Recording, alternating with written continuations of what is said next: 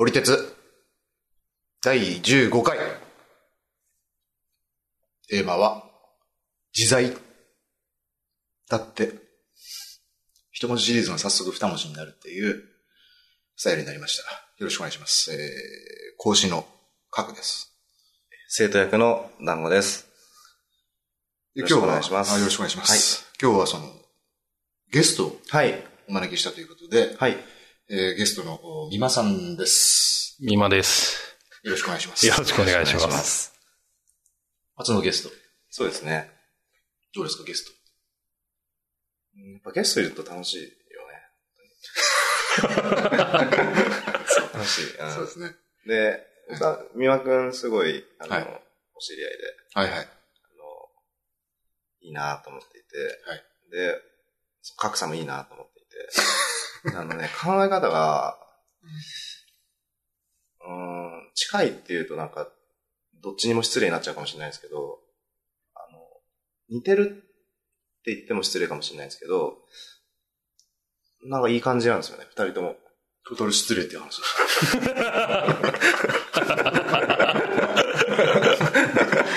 まあ、なので、そちょっと二人で話してもらって、た。はい。なんかその、どこかで、あ、それはそうだよね、みたいな、ああの、普通の人が共感得られないようなところで共感してもらえたら、なるほど楽しいなとあ。思ってましああもうそんなことができるんで、本当にあ楽しみですね。楽しみですね。た。はいお。話をじゃあ、僕はもう本当に初めて、先ほどお会いしたばっかりですそうですよね。ので、で、なんかこうんのような形でね、あの、お話をさせていただけるというこはい。とで、で自在っていうテーマも、はいそ。の美馬さんの方で、はい。最近、その、美馬さんのテーマになっている。そうですね。はい。うん。じゃあ、なんていうんですかね。まあ、自在っていうのは、あの、自ら、はい。まあ、あるかな。その在の在ですよね。そうですね。これどういう、そのテーマとして、どのような、えっ、と、自在は、あの、自分の思い通りになるうんっ。ていうはい。ことなんですけど、はい。あの、もともと30歳ぐらいになった、今36なんですけど、はい30歳前後で、はい。あの、これ団子さんと仲良くなるきっかけでもあったんですけど、そはあの僕の中で自然っていうテーマにはい。行った、行ったんですよ。自然。自然。はい。自然がテーマで、う。うんんと5年ぐらいやってきて、うん。で、割とうまくいってたんですけど、おその、30代後半入り始めた頃から自然でうまくいかない時がちょっと出てきて、はは。アップデートしたいなと思ってて、あで、行き着いたのが自在だったっていう、あ。あはは。の、短くまとめると。これは素晴らしいですね。あの、自然っていうので、まあ、うまくいったけど、はい。っていうところからまずちょっと紐解いていきたいと思うんですけれども、はいあの、まず自然、じゃあ自然っていうのは、まあ、あの、ええまあ、まあね、草木があり、はい。あの、空があり、海がありと。それを、うんそれをもって自然と言っていいのか、それともそはいの別のその自然ということに込めた何か意味があるのかっていうのは。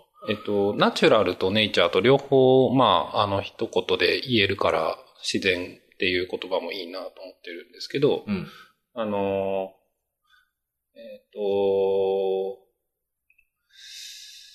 なんかまあ、うん。ひまあ、会社を経営していて、はい。その、うんと、いろいろ、こう、人を、こう、はい。うまく、その、なんていうのかな、えっ、と、道を、うんと、ここっちに、なんていうのかな、えーまあ、自然な流れを作ってあげると、しそっちに行く。で、うん。まあ、その、自分も、その自然にしていこうとすると、うん。あの、えーうまくいくっていうのが、うん。まあ、あって、その、こううんと、だから、まあ、うん、頭の中でこう考えて、こうしなきゃいけない、こうあるべきだっていうところにとらわれて、まあ、うん行動することが、やっぱ多かったんですけど、うん。あの、そうすると必ず、まあ、こう、不自然にうん。なってる部分があって、うん。そうするとどっかにこう、力が、余計な力がかかってて、うん。その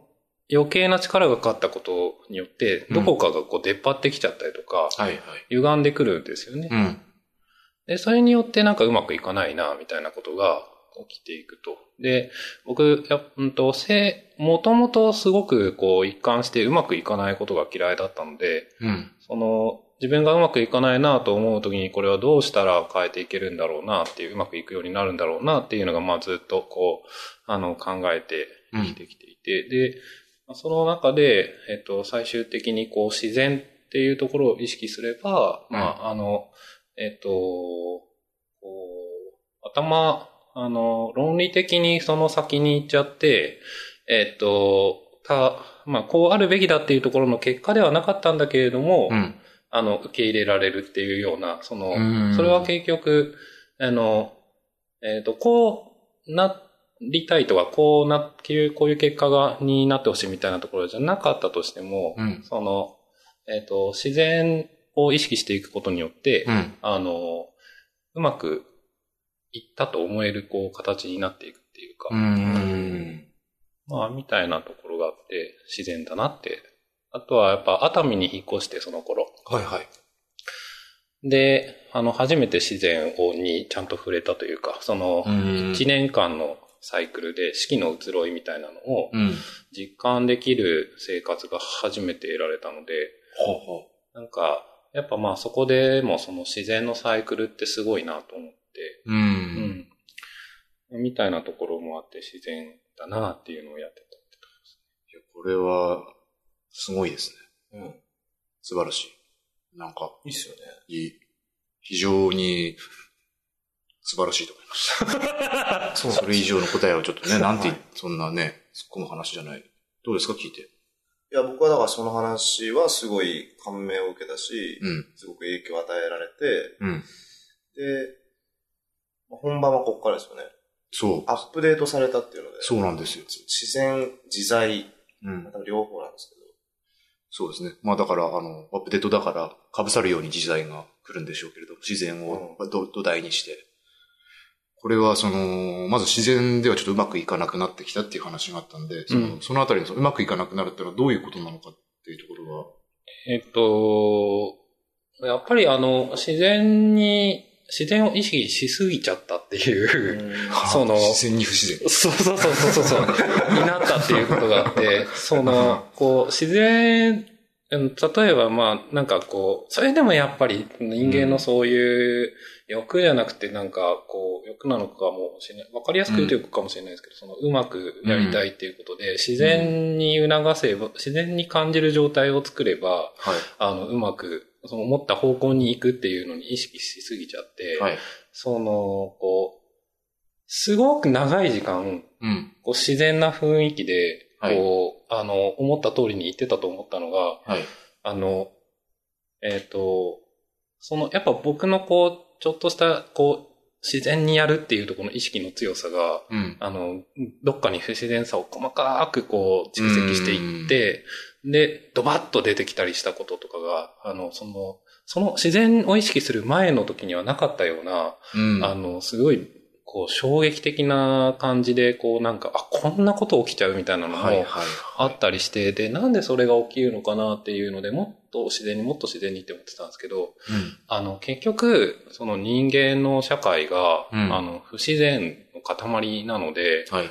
あの、そこに対してうん自然っていうのが、うん。イコール不自然みたいな、はいはい。不自然な方が自然っていう人間の社会においては、うん。っていう状態があるっていうところに気づいて、うん。その、不自然も自然として受け入れるっていうのが結構なんかそこでコンフリクトをちょっとする瞬間があるんだなっていうのがあって、で、うんその、それをどうやったらじゃあもっとこう、あの、えーすんなり落ちるところに行けるかなって思った時に、うん。結局その、えっ、と、自分の、はい。うんと、やっぱまあもうすべて自分次第なので、うん。あの、自然でも不自然でもどっちでも良いから、うんあの、自分がそれが思い通りになるっていう、もうその最終的に自分のゴールとしている、うん。うまくいってほしい。まあ自分がうまくと言ってると思える状態になってほしいというところだけに、もううんこう、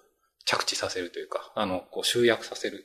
うん。つまり、自分の思い通りになるうん。っていうところにも着地させる。あ、もう、もう集約しちゃう。それがまあ、自分の思い通り、時代っていうのが自分の思い通りになるっていうことうん。なので、うん。その自在っていうところ、自分、すべてが自分が思い通りになるっていうところ、うん。まあ、自然のテーマの時は、ある意味その自然っていうのをツール的に使ってたんですけど、はい。その結局その先に自分の思い通りにうんなってほしいっていうのがあったから、はいで、アップデートされて結局自分の思い通りになるっていう、そこ、それ自体をテーマにしたっていううん。ことなんですよね。自在っていう。で、なので、えっと、アップデートされてて、自然はね、別になくなってないんですよ。うん。うん。自然はやっぱりテーマとしては残ってて、はいあの、自在に生きる上で、その自然っていうのもすごく重要な意識するべきところで。うん。で、えっと、一方で、その自然の時に、うんあの、えっと、うまくやれてなかった時に思うのが、なんか感謝っていうのがやっぱあって、うん。あの、えっとね、ひつ、うんと、普通に、普通の感覚で言うと、こう、なんか、びっくりするぐらい感謝する人、してる人がいて、なまあ、は出会うことがあって、うん。なんか、その、すな、本当に感謝できてる人って、うん。自分の思い通りになってる。うん。あの、自分の思い通りになってないことも、その、はいこう自分の下の中に、こう、えっ、と、置けてるうん。うん。感じがして、うん。あの、感謝できてる人が。で、うん僕、感謝するのはちょっと苦手だったので、おそうなんです。はい。で、なので、その、感謝できる人すごいなって思ってたんですよ。その自分の中に置けてる感じが。うん。あの、うんとまあ排除せず、自分の内。側に収めることができるってことですね。なんか一つエピソードとして、うん。あのーその、と、昔、えっと、やってた会社で一緒にやってたメンバーが、なんか他の会社の不動産系のなんか社長さんかなはい。あの、息子は完全にグレちゃって、どうしようもないんだけれども、うんその、毎朝、100回だか1000回だか、こう、ありがとうって言って一日を始めるみたいなうん。はことを言っていて、い。あ、それは最強ですねって直感的に、うんその、そそ言ったられを言ったんですけど、うんまあ、そう思ってて、その、毎朝、こう、100回、1000回、ありがとうって言ってじ、まあ、普通じゃないと思うんですけど、いわゆる、まあ、その、うん一般的な感覚からすると。でもうん僕は、多分その人は、はい。あの、その、まあ、息子がグレたり、なんか、他にいろいろ問題があったとしても、自分の中には置けてるんだろうなっていううん。気がして、うん。で、そういう、そこに、それってなんか自然の話とちょっと違ってきてて、うん。あの、でも、うんと、自然、その人が自然を意識してそういうことをやって、その問題を自分の中に置けてるっていうわけじゃないなと思ったので、うん。感謝、感謝は取り入れたいなと思ったんですけど、その感謝したいって思っても別に感謝できないだったので、うん。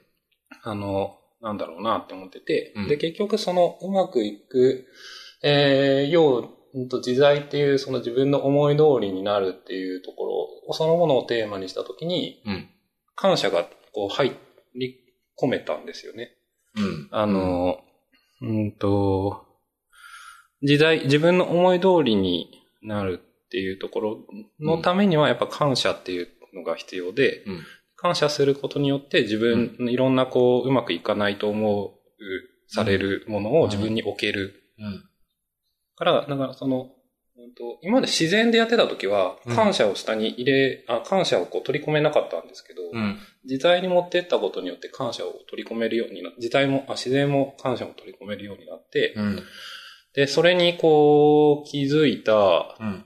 時に、はい。あの、ちょうどあの、えっ、と、竹と、竹富島じゃない、黒島か。あの、石垣島に行ってる時に、はい一人で黒島に行って、うん。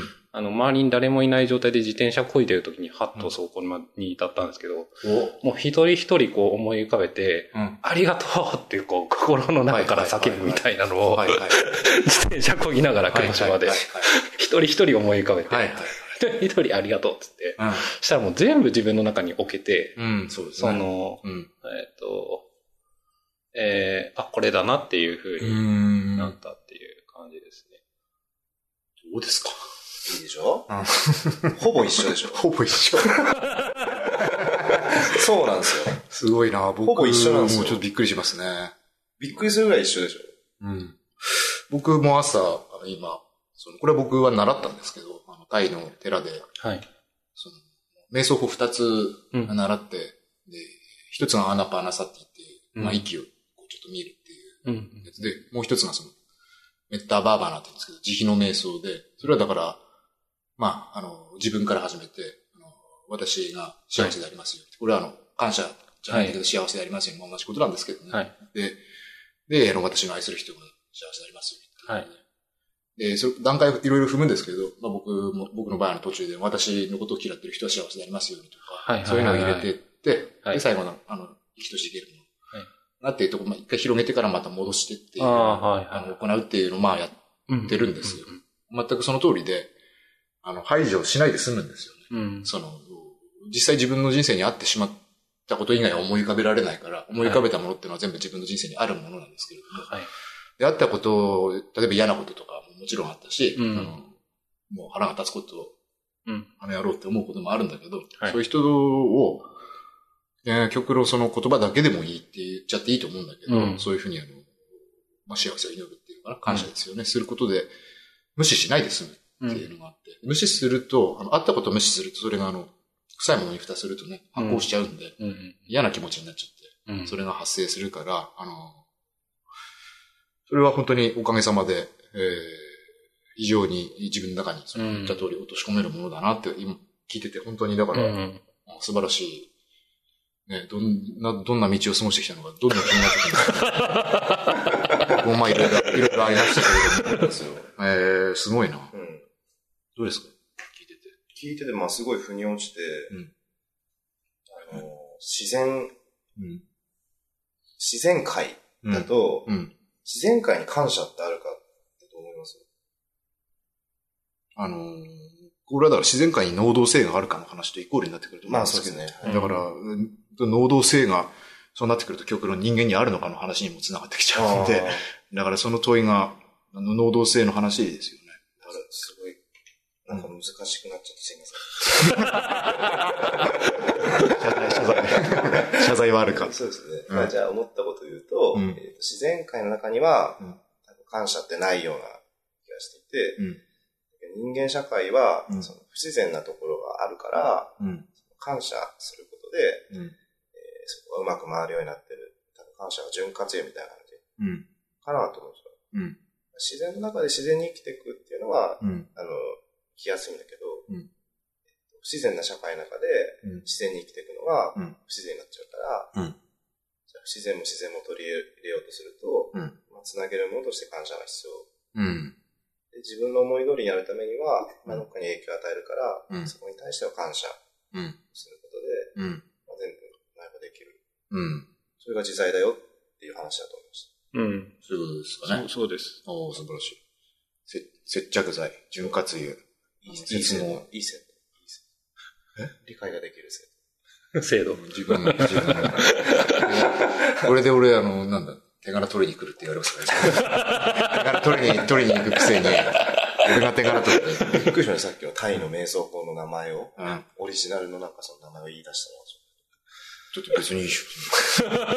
ちょっと手柄取りに行ったなって感じ手が取り。行ったなって感じでした。それで手柄取りに行くって言われたよな。私は知ってますよって。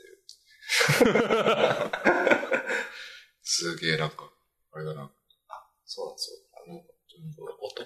どいや別に思ったんでいや、大丈夫。じゃあなんだ。あのー逆にあれですね。2回に渡りますか、じゃあそうですね。あ。うん、ちょっと、一旦、20分ぐらいなんで、うん。あの、じゃあ、自在1ですね。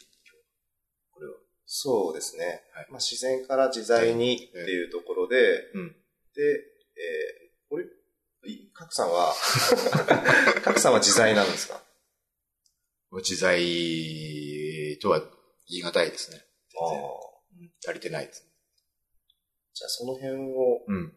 自在とはっていうところと、はいどうすれば自在になれるかなっていうはいところをうん。後編で話すということ。そうですね。後編かも。3回、4回、12回にわたる。そこはまだわからないので、そうですね。はいはい。えー自在にしておきましょう。わかりました。はいはい。えーこの番組で話されたことは全部嘘ですので、よろしくお願いします。はい。ありがとうございまはい、した。ありがとうありがとうございまました。